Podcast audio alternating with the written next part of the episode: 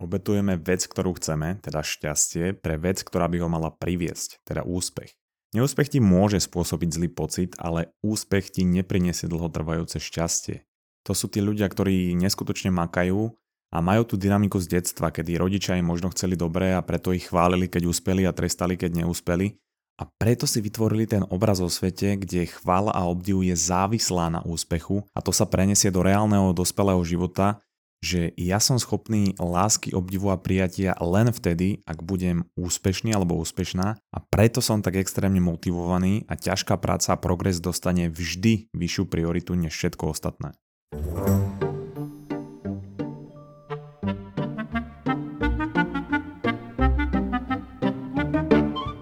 Náš mozog vníma viac detailov pri diskomfortných alebo adrenalinových situáciách. Ono to má zmysel aj z evolučného hľadiska, aby sme mali z tej situácie čo najviac informácií a do budúcna zlepšili svoje šance na prežitie pri nebezpečných situáciách. Preto stále hovorím, vyhľadávaj diskomfort, aby si mal pamätnejší život. Pretože ak budeš žiť v stereotype, tak tvoj mozog vníma menej detailov, menej si pamätá a život ti preteká medzi prstami. A jeden z najlepších spôsobov, ako mať pamätnejší život a trénovať diskomfort, sú nové adrenalinové situácie. Skoč na najzážitky.sk a vyber si tam či už zoskok z lietadla alebo lezenie na feratách v horách, let horkovzdušným balónom a mnoho iných aktivít, ktoré tvoj život premenia na kalendár pamätných zážitkov. No a teraz nadviažem na ten úvod, ktorý pochádzal z podcastu Modern Wisdom od Chrisa Williamsona bola to 500 čas, kde dáva veľmi dobré myšlienky a určite ho odporúčam. A nadviažem príbehom, ktorý ani neviem, kde som ho počul, ale je často skloňovaný aj v oblasti osobného rozvoja. A je to príbeh rybára, ktorý si sedí na pláži a chytá ryby a príde za ním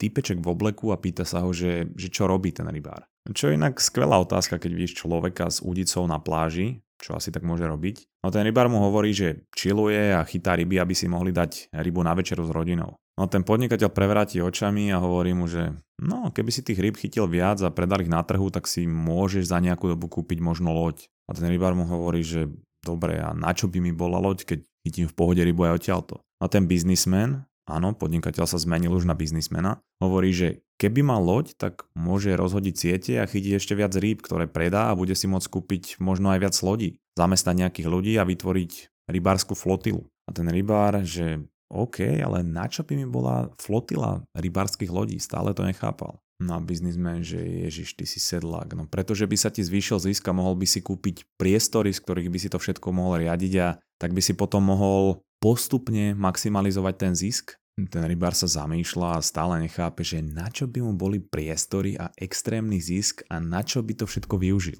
A biznismen už vytočený s pocitom, že sa baví s človekom s nižšou formou inteligencie hovorí, že Ježiš, keď bude tvoja firma dlhodobo zarábať a ty budeš mať po niekoľkých rokoch už zarobené, môžeš si tu na pláži kúpiť dom aj so svojou rodinou, nič nerobiť, čilovať a chytať ryby. Ten rybár sa na ňo pozerá, že či je teda tupec on alebo ten podnikateľ a hovorí, že veď presne to robím aj teraz a nemusím pri tom robiť takého blbečka ako ty. Takže otázka je, že či sa nevzdávaš šťastia pre niečo, čo by ho malo priviesť. Pretože to je proces, čo väčšinou nemá koniec, napriek tomu, že sa presviečame, že na konci toho procesu je ten život, ktorý chceme žiť. Ale ako môže na konci toho procesu byť život, ktorý chceme žiť, keď taký život nežijeme teraz? Ak sa niekoľko rokov, možno desiatky, možno niekoľko dekád uháňam, tak to je jediné, čo viem robiť. Je to môj životný štýl a väčšinou sa nestane to, že poviem dobre, tak teraz mám už dosť peňazí, alebo už mám veľkú firmu vybudovanú, nebudem teraz robiť nič a budem si iba užívať. To by človek začal robiť niečo, čo nevie, čo doteraz niekoľko rokov alebo desiatky rokov nerobil. Nevie, ako sa to robí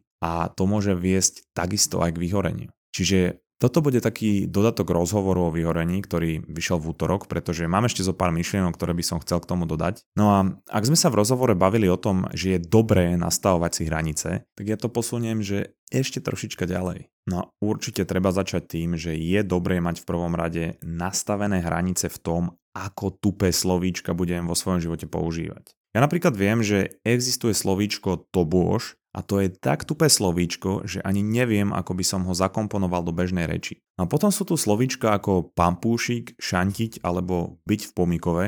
A ja viem, že keď niekedy v živote použijem prirodzene jedno z týchto slovíčok, tak by som mal začať prehodnocovať, že či je tam niekde vonku, možno pre mňa iný jazyk, nejaké menej tupé výrazy v kontexte toho jazyka, povedzme nejaká iránska perština alebo niečo podobné.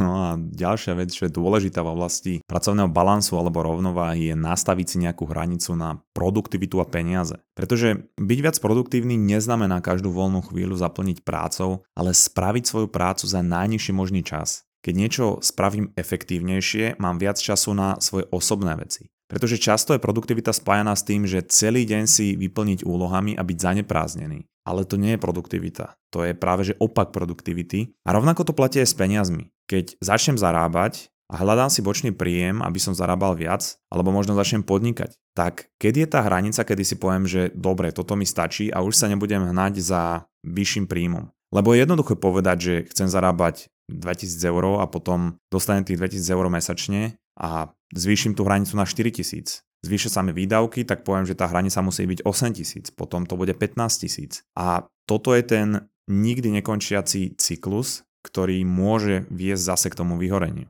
A to samozrejme neplatí len pri produktivite aj pri peniazoch, ale to je možno najčastejšie spájane s vyhorením, ale aj v ostatných oblastiach svojho života, kde stále môžem ten cieľ zvyšovať. A to som spomínal aj v tej časti, kde som rozprával o nastavovaní cieľa a systéme. No ale ďalšia dôležitá oblasť, keď sa bavíme o hraniciach, je to, že stále som hlavou niekde inde. V práci som myšlienkami s partnerom, keď som s partnerom, tak premýšľam nad reformou zákona o verejnom obstarávaní alebo nad tým, ako oslavím Deň ústavy Slovenskej republiky v roku 2030. Hlava stále šrotuje a dokonca to môže narušovať aj môj spánok.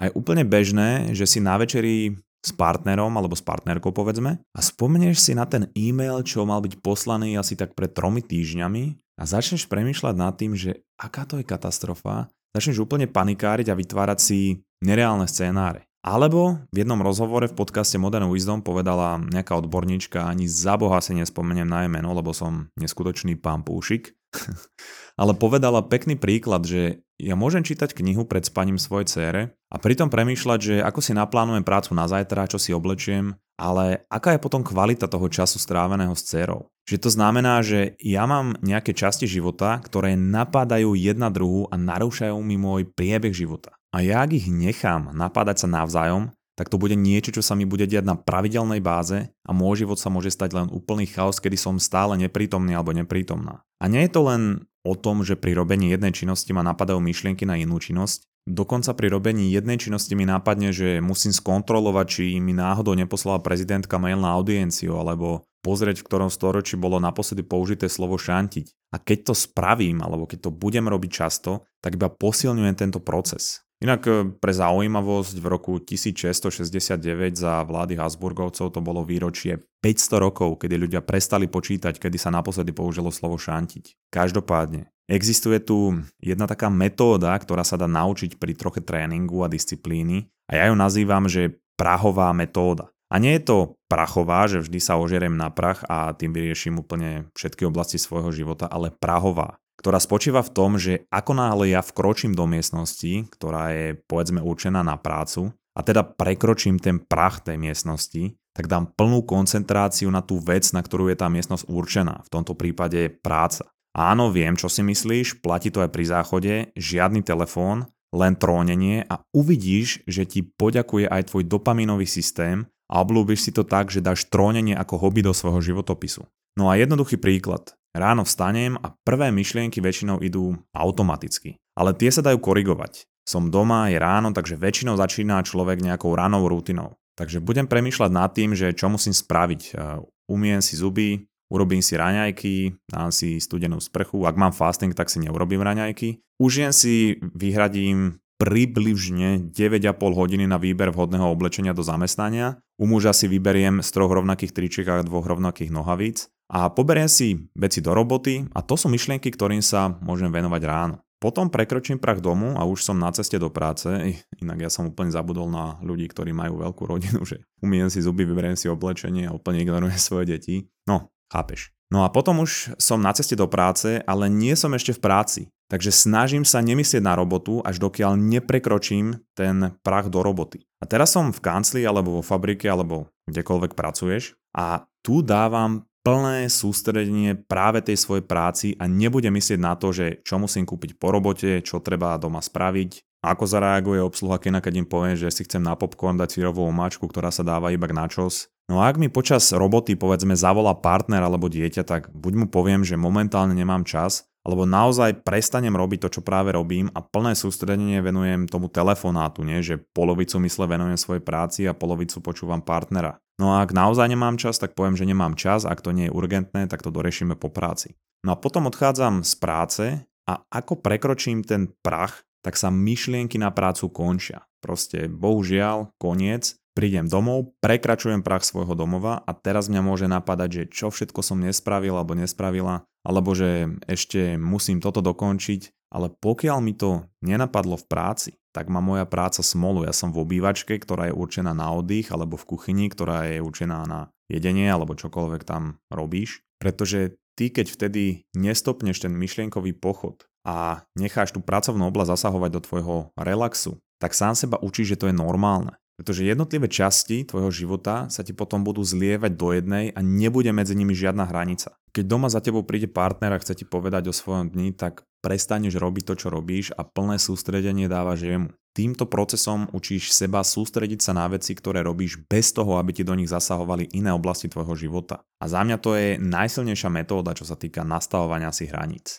Povedzme, že mám prácu, na ktorej mi záleží a preto je venujem 8 až 12 hodín denne. A mám tam tieto hranice, Takže čokoľvek s prácou spojené riešim v tomto časovom okne. Ďalšia dôležitá oblasť môjho života je moja rodina. Takže to, že som v práci niečo nestihol, neznamená, že mi prestalo záležať na mojej rodine a preto nebudem riešiť počas času, ktorý mám vyhradený na rodinu prácu. Bohužiaľ, hodiny, ktoré som mal vyhradené na prácu už skončili, takže sa musím venovať tomu, čomu som si vyhradil. Nenechám svoju robotu napádať mi ostatné oblasti môjho života. Ak si idem zacvičiť, zabehať alebo robiť nejaké svoje hobby, napríklad trónenie, tak venujem plné sústredenie tomu, pretože samozrejme, že to robím preto, že si to užívam. Ale keď nechám zase niečo iné napadnúť mi, toto moje hobby, tak ako veľmi si to budem užívať, keď vždy, keď mám vyhradenú túto chvíľu pre seba, som zahltený prúdom myšlienok z každej strany. Takže v jednoduchosti povedané, vždy dávam plné sústredenie tomu, čo robím. Nemusí to byť len prekročením Prahu, ale ak robím z domu, tak otvorením notebooku, ak vkročím do posilky, tak môj plný fokus je na cvičení. Telefón si dám buď na letecký režim, alebo si ho môžem nechať v skrinke. To isté platí pri behaní. Povedzme, ak som s rodinou, venujem im 100% fokus, ale je to aj o tom, že keď ja robím nejakú prácu alebo mám vyhradený čas na niečo, tak neprestanem s tým procesom len preto, že mi do toho niečo vôjde, že teraz ma zaujíma niečo iné, tak rýchlo si to vyhľadám na telefóne alebo preruším ten proces, pretože tým stále potvrdzujem môjmu mozgu, že OK, môžeš narušovať tie hranice. A ak ťa stále niečo napadá a je to naozaj dôležité, tak si zober papierik, na ktorý si zapisuj tie myšlienky a zapíšeš si to, pokračuješ ďalej vo svojej práci. Uč svoj mozog ohraničovať činnosti, myšlienky a oblasti tvojho života, pretože nemôžeš sa diviť, že keď tvoje oblasti nemajú žiadne hranice a ty si potom ľahneš do postele, tak nemôžeš zaspať, pretože ťa napadne, že ježiš, toto som neocvičil, toto v práci som nespravil. Frajerke alebo ja neviem, partnerovi som to nepovedal, nenachystal som deťom oblečenie na zajtra do školy. Spálne je určená na spanie, takže ako náhle začnú nejaké myšlienky na robotu, tak to je znamenie, že nemáš ohraničené jednotlivé oblasti svojho života a myslenia a necháš sa nimi napádať. Povedz si na rovinu, že ako efektívne tie všetky veci vyriešiš z postele, povedzme o 10. o polnoci, o 2. ráno, keď je úplná tma, už máš minimálne energie. No asi veľmi efektívne nie. Ja inak momentálne túto epizódu nahrávam v moderných kancelárskych priestoroch MyHigh vedľa Viva, čo je pre mňa úplný lifehack, pretože mi to pomáha ohraničiť moju prácu. Doteraz, keď som pracoval z domu, tak sa ťažko ohraničovala tá práca, že kedy mi začína práca, kedy mi končí práca a narúšalo mi to osobný život, ale keď prídem do MyHive, tak makám a ako odchádzam, tak ako náhle nastúpim do výťahu, mám čistú hlavu. Hlavne je tu brutálny cowork plný inšpiratívnych ľudí, je tu krásny výhľad na celú Bratislavu, organizujú sa tu networkingové eventy, edukačné workshopy a rôzne športové aktivity. A ja momentálne nahrávam vo vymakanej zasadačke, čítam tento text z brutálne veľkého monitoru a takýchto zasadaček je tu kopec aj s focus roommi, takže ak potrebuješ ohraničiť aj ty svoju prácu alebo začínaš nejaký startup, si freelancer alebo nejaká fungujúca firma už možno, tak sa kľudne pridaj do našej MyHive community, odkaz na tieto priestory ti hodím do popisu epizódy. No a ak je tvoj najväčší problém práve to, že ti stále šrotuje hlava nad prácou, nad tým, čo si všetko nestihol a končíš povedzme, že o 4. o 5. tak čo môžeš spraviť je zobrať papier na konci pracovnej doby alebo telefón alebo čokoľvek používaš na zapisovanie môžeš si tam spísať všetko, čo si nestihol a ty budeš vedieť, že to je to, kde zajtra začneš a že to sú vlastne tie priority na začiatku tvojho ďalšieho dňa. Alebo ak ti to napadá večer, tak hodinku pred spaním, nie tesne pred spaním, ale hodinku pred spaním, ty to všetko zapíš na nejaký papier alebo zase do telefónu a dokonca toto je potvrdené štúdiami, že to dokáže urýchliť zaspávanie v niektorých prípadoch až o 50%. No ale hlavne si pamätaj, že keď dlhodobo nemáš ohraničené svoje oblasti života, tak naučiť sa tú prahovú metódu, ako to nazývam, nebude jednoduché. Tie myšlienky ťa budú napádať všade bez nejakého rešpektu, pretože si im ukazoval alebo ukazovala, že je to normálne. Môžeš si to predstaviť ako, ako ľudí ktorí testujú tvoje hranice. Ak im ukážeš, že žiadne nemáš, tak ťa budú zneužívať a narúšať tvoj osobný priestor alebo tvoj osobný život. No a samozrejme, obrovské množstvo ľudí má s týmto problém a má problém aj s tým zaspávaním, že tá hlava stále šrotuje. A v tomto prípade je dobré si pamätať jednu vec, o ktorej hovorí Andrew Huberman, alebo teda Aďo Hubina, aby som nezabudol, že mysel neokľudníš myslou. A aj práve táto časť, ktorú, o ktorej budem hovoriť ďalej, je e, od neho, z jeho podcastu Huberman Lab. Čo to znamená je, že ty by si sa nemal snažiť zrušiť tie myšlienky, ktoré ti prichádzajú v posteli, povedzme, že ich máš aj zapísané a stále to nefunguje, je dobré sústrediť sa na nejaký proces, či už vo svojom tele, napríklad to môže byť dýchanie, že počítať nádychy do 20 a potom o 20 dole, to už niečo, čo sa napríklad robí aj pri meditácii. Alebo fajn je urobiť si sken tela, že začínaš úplne od spodu a ideš postupne hore cez všetky časti tela, robíš taký ako keby pomyselný sken. A ak ti nevyhovujú tieto techniky, tak potom je ešte dobrá technika na zaspávanie a to je predstavovať si svoju obľúbenú prechádzku či už v lese, v parku alebo možno aj v meste. A mám tu ešte asi najúčinnejšiu metódu uvoľnenia stresu pri akejkoľvek situácii, nielen pred spaním, čo je veľmi dôležité, tiež ako prevencia pred vyhorením. A prvom rade treba dodať, že čo určite nepomáha pri akejkoľvek stresovej situácii, je to, keď si povieš, že aby si sa ukludnil alebo ukludnila. No a povedať to niekomu inému je rovnako k ničomu, pretože to dokonca zvyšuje tú stresovú odozvu. Je tu len nástroj dýchania, ktorý kontroluje interakciu medzi sympatetickým a parasympatetickým nervovým systémom a tým ovplyvňuje náš stres. Ak sú tvoje nádychy dlhšie ako tvoje výdychy, tak zrýchluješ svoje srdce. Ak sú kratšie ako tvoje výdychy, tak ho spomaluješ. Takže ak sa chceš rýchlo ukludniť, tak musia byť tvoje výdychy dlhšie ako tvoje nádychy. No a existuje na to taká metóda, kedy urobíš dva nádychy, to znamená, že nádych a potom ešte jeden nádych a potom vydýchneš. Pretože potom nasleduje dlhý výdych a vďaka tomu druhému nádychu sa vie naše telo zbavovať oxidu uhličitého efektívnejšie. Takže ak to je akákoľvek situácia, skús použiť túto metódu dvoch nádychov po sebe a dlhý výdych. To sa ale týka krátkodobého stresu. Čo ale potom robiť, keď má človek nejaký dlhodobý stres, ktorý môže viesť práve aj k tomu vyhoreniu? A jeden z najlepších ukazovateľov dlhodobého alebo chronického stresu je, že nevieš vypnúť tie myšlienky alebo ten stres a nemáš dobrý spánok. O tom sme už rozprávali a je samozrejme dôležité vedieť aj tento dlhodobý stres nejako vedieť regulovať alebo vypnúť. A okrem nastavenia hraníc, prahovej metódy, dýchania, možno meditačných cvičení a samozrejme úplných základných vecí, že dobrá strava, cvičenie, prechádzky, šport, ja si najlepším nástrojom socializácia s niekým, koho mám rád alebo s kým sa rád rozprávam, koho rád vidím. Pri chronickom strese je automatická reakcia izolácia ale tá zvyšuje našu agresiu, keď sme dlhodobo izolovaní a prehlbuje ten stres na telo aj na psychiku, aj vlastne na celý organizmus. Keď ale vidím niekoho, koho mám rád, uvoľňuje to v mojom tele serotonín a koktejl chemikálií, ktoré pomáhajú so znižovaním chronického stresu. A v žiadnom prípade tie veci, o ktorých som hovoril, neslúžia len ako prevencia k vyhoreniu, ale sú veľmi dobrým nástrojom na vytvorenie zdravej rovnováhy medzi jednotlivými oblastiami svojho života. To bôž, ak jedna oblasť dominuje nad ostatným. Naozaj som teraz použil prirodzene vo vete slovíčko to bôž? Fúha, OK. Aspoň mám teda nad čím premýšľať do ďalšieho útorka a predpokladám, že ďalší týždeň epizóda v iránskej perštine. Salom!